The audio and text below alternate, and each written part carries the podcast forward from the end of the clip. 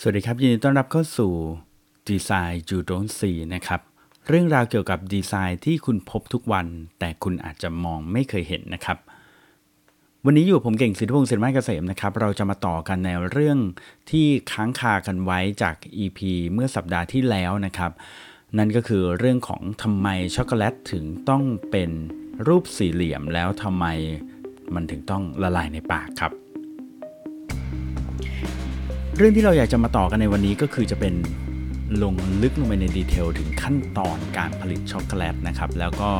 เรื่องราวความเป็นมาของมันว่าเออแล้วมันมีผลอะไรยังไงทำไมเราถึงชอบกินช็อกโกแลตบางทีมันเป็นเพราะ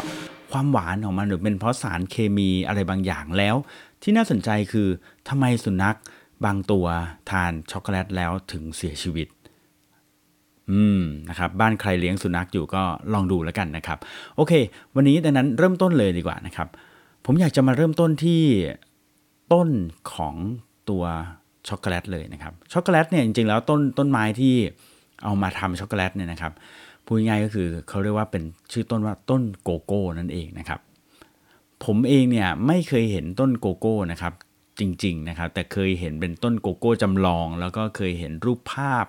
ของต้นโกโก้นะซึ่งก็เห็นได้จากอาตอนที่ไปเยี่ยมชมโรงงานทำช็อกโกแลตนะครับที่เซียเทิลนะครับแล้วก็มีโอกาสได้เห็นตรงนั้นนะครับ ผมเชื่อว่าหลาย ๆ คนเนี่ยเคยกินช็อกโกแลตถูกไหมครับ แต่ผมเนี่ยก็เชื่อว่ามีคนจำนวนไม่น้อยที่ไม่เคยเห็นต้นโกโก้นะฮะต้นโกโก้เนี่ยมีลักษณะเป็นต้นไม้เนี่ยครับเป็นต้นไม้ปกติทั่วไปนะครับ แต่ว่าความแปลกของมันก็คือว่าไอ้ตัวโกโก้เนี่ยนะครับ ตัวผลของมันเนี่ยเรียกว่าเขาเรียกว่าเป็นฝักนะครับมันออกมาเนี่ยเวลามันออกมา มันออกมาจากตัวลำต้นเลยนะครับ มันไม่เหมือนกับแบบกล้วยหรือส้มหรืออะไรที่เราเห็นเนี่ยที่แบบว่าตัวผลของมันมันจะออกมาจากกิ่งอันเล็กๆนะฮะที่มันแยกออกมาแล้วก็มีผลส้มอะไรอย่างเงี้ยนะฮะแต่ว่า ตัวโกโก้เนี่ยนะครับมันจะออกมาจากที่ตัวลำต้นเลย แล้วเวลามันออกมาทีมันก็ออกมาเป็นแบบพวงๆนะฮะออกมาเป็นจำนวนเยอะเลยนะครับถ้าใครอยากจะเห็นภาพลองไป search ดูก็ได้นะครับว่าเป็นชื่อต้นโกโก้เนี่ยนะฮะคุณก็จะเห็นภาพนะครับแล้วก็ลักษณะของมันเนี่ยมันก็จะเป็นแบบผลใหญ่ ๆ เป็นฝักใหญ่ ๆ นะครับ ซึ่งแบบมีแบบเป็นเป็นลักษณะแบบสีม่วงอะไรอย่างเงี้ยครับหน้าตาแบบประหลาดๆหน่อยนะครับแต่ทีนี้ตัว ผลของมันอันเนี้ยจะไม่ใช่สิ่งที่เรามากินฮะจริงๆสิ่งที่เราเอามาทำเป็นเป็นวัตถุดิบในการทำช็อกโกแลตเนี่ยครับเป็นเมล็ดข้างในครับ คือถ้าเกิดว่าเขาผ่าไอตัวฝักเนี่ยนะครับออกมานะครับ ก็จะมีเมล็ดอยู่ข้างในนะครับ เมล็ดนี้ก็จะแบบเป็นเมล็ดเล็กๆนะครับจำนวนประมาณแบบ 30 40 เมล็ดอะไรแถวๆนี้นะครับ แล้วก็เขาก็จะเอาเมล็ดพวกนี้ครับออกมานะครับเขาจะแคะเมล็ดพวกนี้ครับออกมาจากฝัก นะครับที่มันงอกมานะครับ แล้วก็เอาเมล็ด 30 40 เมล็ดเนี่ยครับออกมานะครับ จากนั้นทำอะไรครับ เขาจะใช้มีดเฉาะออกมาแล้วก็เทมันกองไว้ที่พื้นอย่างนั้นแหละฮะเทไว้ทำไมครับเขาบอกว่าการเทกองไว้ที่พื้นเนี่ยมันเป็นกระบวนการหนึ่งนะครับ ในการที่จะหมักเจ้าช็อกโกแลตเนี่ยครับเจ้าโกโก้เนี่ยนะโทษทีนะหมักเจ้าโกโก้เนี่ยครับ ให้มันแบบทำให้เกิดปฏิกิริยานะครับ ปล่อยไว้งั้นนะครับ มันพอปล่อยมันไว้สักประมาณแบบ2อสามอาทิตย์นะฮะถ้าจำไม่ผิดเนี่ยมันก็จะทำให้แบบว่าโกโก้เนี่ยครับมันเกิดความเน่านะครับพอมันเน่าปุ๊บเนี่ยครับเป็นกระบวนการหนึ่งในการหมักนะครับซึ่งไอกระบวนการนี้นะครับนอกจากจะทำให้มันเน่าแล้วเนี่ยมันยังเป็นตัวที่จะทำให้ทำให้มันสามารถที่จะฆ่าทำฆ่าแบบ เชื้อเมล็ดเนี่ยนะครับทำให้เมล็ดเนี่ยมันไม่งอกมาเป็นต้นต่อไปด้วยนะครับ แล้วก็ปฏิกิริยาบางส่วนเนี่ยครับมันก็จะทำให้พื้นดินแถวนั้นเนี่ยครับเหมาะสมที่จะปลูกโกโก้ต้นอื่นๆ ต่อไปได้ด้วยนะครับ ดังนั้นเนี่ยวิธีการหมักเนี่ยเป็นหนึ่งในกระบวนการที่สำคัญมากๆเลยที่เขาจะต้องทำนะครับ ก็คือการแกะเมล็ด30-40 เมล็ดเนี่ยออกมาแล้วก็เทไว้ที่พื้นเนี่ยนะฮะทีนี้ไอการหมักเนี่ยนะครับมันก็ไม่ได้แบบว่าเป็นการหมักแบบ ธรรมดาทั่วไปนะครับแต่ทั้งนี้เนี่ยมันก็ขึ้นอยู่กับสภาพดินฟ้าอากาศนู่นนี่นั้นด้วยนะครับ ซึ่งมันจะมีผลต่อรสชาติของโกโก้ที่จะเปลี่ยนไปด้วยนะครับ ส่วนโมเลกุลที่ชื่อว่าเอสเตอร์นะครับเอสเตอร์คือโมเลกุลที่เราพูดถึงใน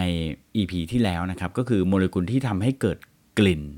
ของผลไม้นะครับ ซึ่งไอเอสเตอร์เนี่ยนะครับเป็นหนึ่งในตัวการที่ทำให้เรารู้สึกว่าช็อกโกแลตหรือโกโก้เนี่ยมันมีรสชาติที่ดีนะครับผม ดังนั้นเนี่ยเอสเตอร์เนี่ยมันก็จะเกิดขึ้นตอนในช่วงกระบวนการของการหมักนี่แหละนะครับ ทีนี้อย่างที่บอกครับว่าการหมักของอต้นโกโก้เนี่ยครับการหมักเมล็ดโกโก้แบบนี้นะครับ มันมีผลต่อรสชาติ ของโกโก้เป็นอย่างมากนะครับ ซึ่งเขาบอกว่ามันก็ไม่แตกต่างอะไรกับการหมักชาหรือกาแฟเลยนะครับ ดังนั้นในการผลิตช็อกโกแลตชั้นดีนะครับ ที่คุณคุณเราเราได้กินกันทุกวันนี้นะครับ มันต้องอาศัยความใส่ใจเป็นอย่างมากเลยนะครับ เพราะว่าการหมักถึงแม้จะเห็นว่าเออโยนลงพื้นอะไรอย่างเงี้ยนะแต่ว่าเอาจริงๆแล้วมันเป็นการหมักที่ต้องอาศัยเรื่องของสภาพดินฟ้าอากาศนู่นนี่นั่นหลายสิ่ง เป็นตัวเเรียกว่าเป็นตัวแปรนะทำให้ ช็อกโกแลตที่เราทานเนี่ยมันมีรสชาติดีนะครับ พอเสร็จแล้วเนี่ยพอเขาได้มาเสร็จแล้วเขาหมักเสร็จแล้วเขาเอามาทำอะไรต่อครับ ขั้นตอนต่อมาก็คือการเอามันมาคั่วนั่นเองนะครับพอคั่วเนี่ยคั่วมันก็อารมณ์คล้ายๆกับกาแฟก็เหมือนกันเลยนะฮะพอได้มาเสร็จแล้วก็เอามาคั่วนะครับ เมื่อคั่วเสร็จแล้วเนี่ยเราก็จะได้เป็นเมล็ดเมล็ดโกโก้นะครับ ไอ้ขั้นตอนนี้นะครับตอนที่เขากำลังคั่วเนี่ยนะครับมันเรียกว่าเวลาที่คั่วเนี่ยไม่ว่าจะคั่วอะไรก็ตาม สิ่งหนึ่งที่เกิดขึ้นก็คืออุณหภูมิถูกไหมครับอุณหภูมิที่สูงระหว่างคั่วเนี่ยนะครับซึ่งเป็นอุณหภูมิที่สูงประมาณถึง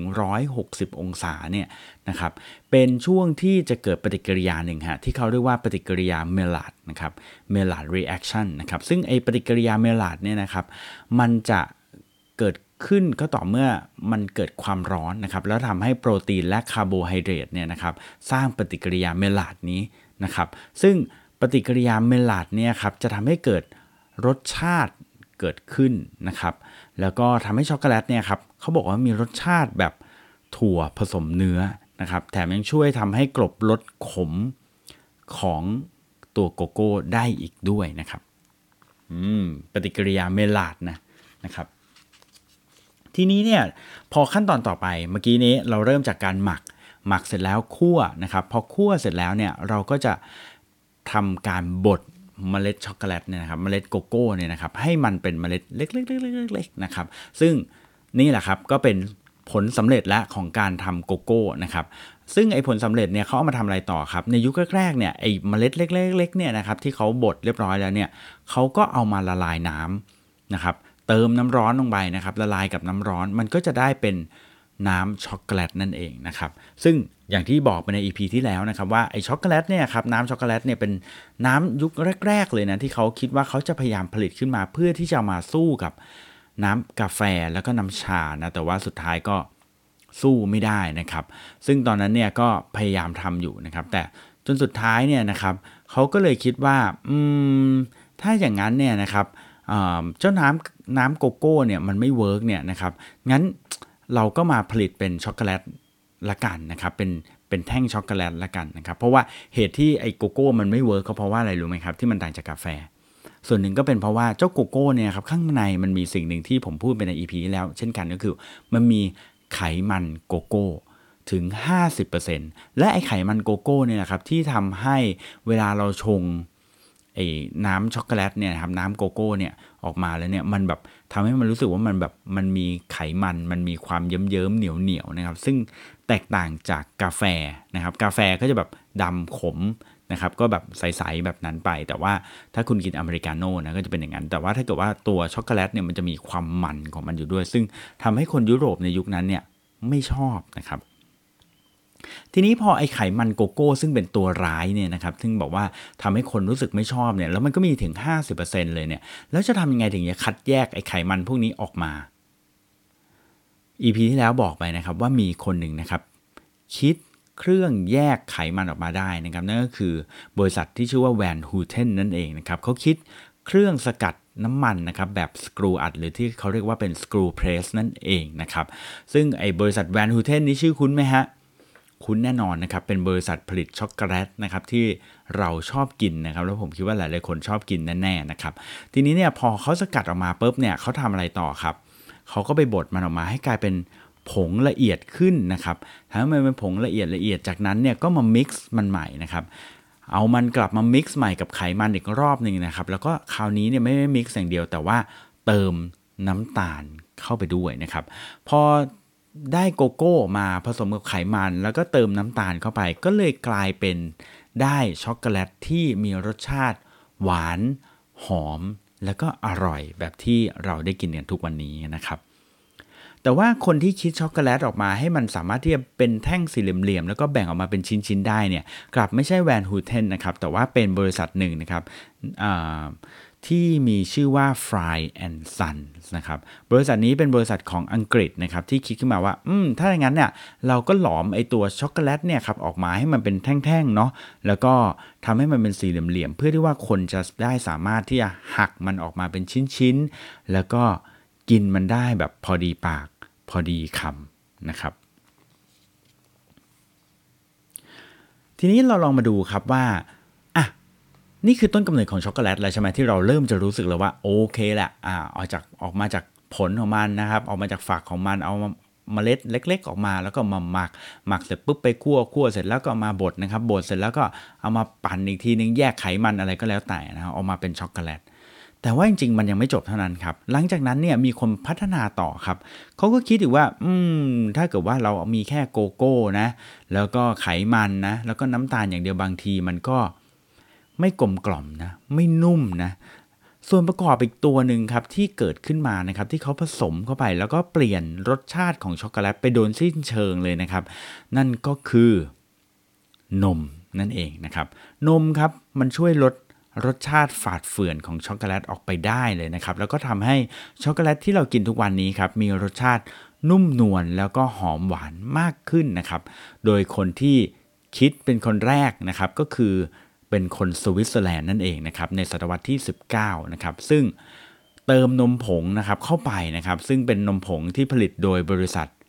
เนสเล่นะครับนั่นเองนะครับ ซึ่งตอนนั้นเนี่ยเนสเล่ก็เพิ่งจะเกิดในช่วงนั้นในช่วงศตวรรษที่ 19 นั่นเองนะครับ นั่นคือต้นกำเนิดของช็อกโกแลตที่มีรสชาติหวานนุ่มละมุนลิ้นหอมอร่อย แบบที่เรา ได้กินกันนะครับ อย่างไรก็ตามครับ เราก็รู้กันดีอยู่นะครับว่าคาเฟอีนมีเยอะในไหนครับ มีในกาแฟนะครับ แต่ว่าในช็อกโกแลตเนี่ยมันไม่ค่อยมี มันไม่ค่อย active มันไม่ค่อยเยอะมากนะครับ ดังนั้นเนี่ยอย่างที่เรารู้กันว่าเวลาเรากิน กาแฟเนี่ยมันมีคาเฟอีนมันจะทำให้เราดีดใช่ไหมแต่ว่าช็อกโกแลตเนี่ยกลับไม่ใช่คาเฟอีนนะครับที่ทำให้เราแบบรู้สึกกระชุ่มกระชวยหรือกระฉับกระเฉงนะครับแต่ว่ากลับเป็นอีกตัวหนึ่งครับนั่นก็คือสารที่ชื่อว่า theobromine นะครับซึ่งตัวนี้ครับเป็นสารกระตุ้นนะครับแล้วก็เป็นสารต้านอนุมูลอิสระที่คล้ายๆ กับคาเฟอีนนั่นเองนะครับแต่ตัวนี้ครับตัวไอ theobromine เนี่ยครับมันเป็นพิษกับสุนัขนะครับ ดังนั้นเนี่ยจึงมีสุนัขหลายตัวที่เสียชีวิตนะครับ เพราะว่ากินช็อกโกแลตมากเกินไปนะครับ ทีนี้เนี่ยการที่เราบอกว่าเอ๊ะบางคนบอกว่าเอ๊ะถึงแม้ว่าไอตัวช็อกโกแลตเนี่ยเรากินเข้าไปมันจะไม่มีคาเฟอีนก็ตามนะแต่ว่าทำไมฉันกินแล้วฉันยังรู้สึกกระชุ่มกระชวย แล้วฉันยังรู้สึกชอบมันแล้วรู้สึกว่าแบบมันถูกลิ้นจริง ๆ เลยนะครับเขาบอกว่าการที่เราเนี่ยชอบ ช็อกโกแลตเนี่ยมันอาจจะไม่ใช่เป็นเพราะอิทธิพลทางเคมีอย่างเดียวนะครับ แต่อาจจะเป็นเพราะเรื่องของรสชาติของมันก็ได้นะครับ หรือการที่ช็อกโกแลตทำให้เรารู้สึกกระชุ่มกระชวยเนี่ยอาจจะเป็นเพราะความหวานของมันก็เป็นได้นะครับ อืมดังนั้นเนี่ยส่วนตัวผมผมรู้สึกว่าเหตุผลที่ผมกินช็อกโกแลตโอเค แน่นอนเป็นที่รสชาติ แต่บางครั้งเนี่ยเรากินช็อกโกแลตเนี่ยเรารู้สึกว่ามันอิ่มนะเพราะว่าอาจจะเป็นเพราะความหวานของมันแต่ว่า ก็อีกมุมหนึ่งก็อีกเหมือนกันนะเรากินช็อกโกแลตก็เพราะว่าเออบางครั้งมันทำให้เรากระชุ่มกระชวย มันมีพลังงาน เพราะผมคิดว่านั่นคือความหวานของมันนั่นเองนะครับ ทีนี้ช็อกโกแลตครับเรารู้มาเยอะแล้วนะว่ามันผลิตยังไงแล้วมันมีขั้นตอนอะไรยังไง แล้วต้นกำเนิดมันมาเป็นยังไงนะครับแต่นี้ถามอีกทีครับคุณทราบไหมครับว่า แล้วประเทศอะไรครับที่รับประทานช็อกโกแลตมากที่สุดในโลกครับประเทศอะไรครับ ประเทศที่ทานช็อกโกแลตมากที่สุดในโลกก็คือ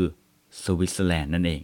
นะครับ อืมนะครับเราเห็นช็อกโกแลตนะครับหลายยี่ห้อเลยนะมาจากสวิสนะครับดังนั้นสวิตเซอร์แลนด์คืออันดับหนึ่งนะครับที่บริโภคช็อกโกแลตมากที่สุดนะครับอันดับ2ครับตามมาด้วยออสเตรียนะครับออสเตรียนะครับไม่ใช่ออสเตรเลียนะครับออสเตรียนะครับแล้วก็ตามมาด้วยอันดับ 3 คือไอร์แลนด์นะครับ4คือเยอรมนีแล้วก็นอร์เวย์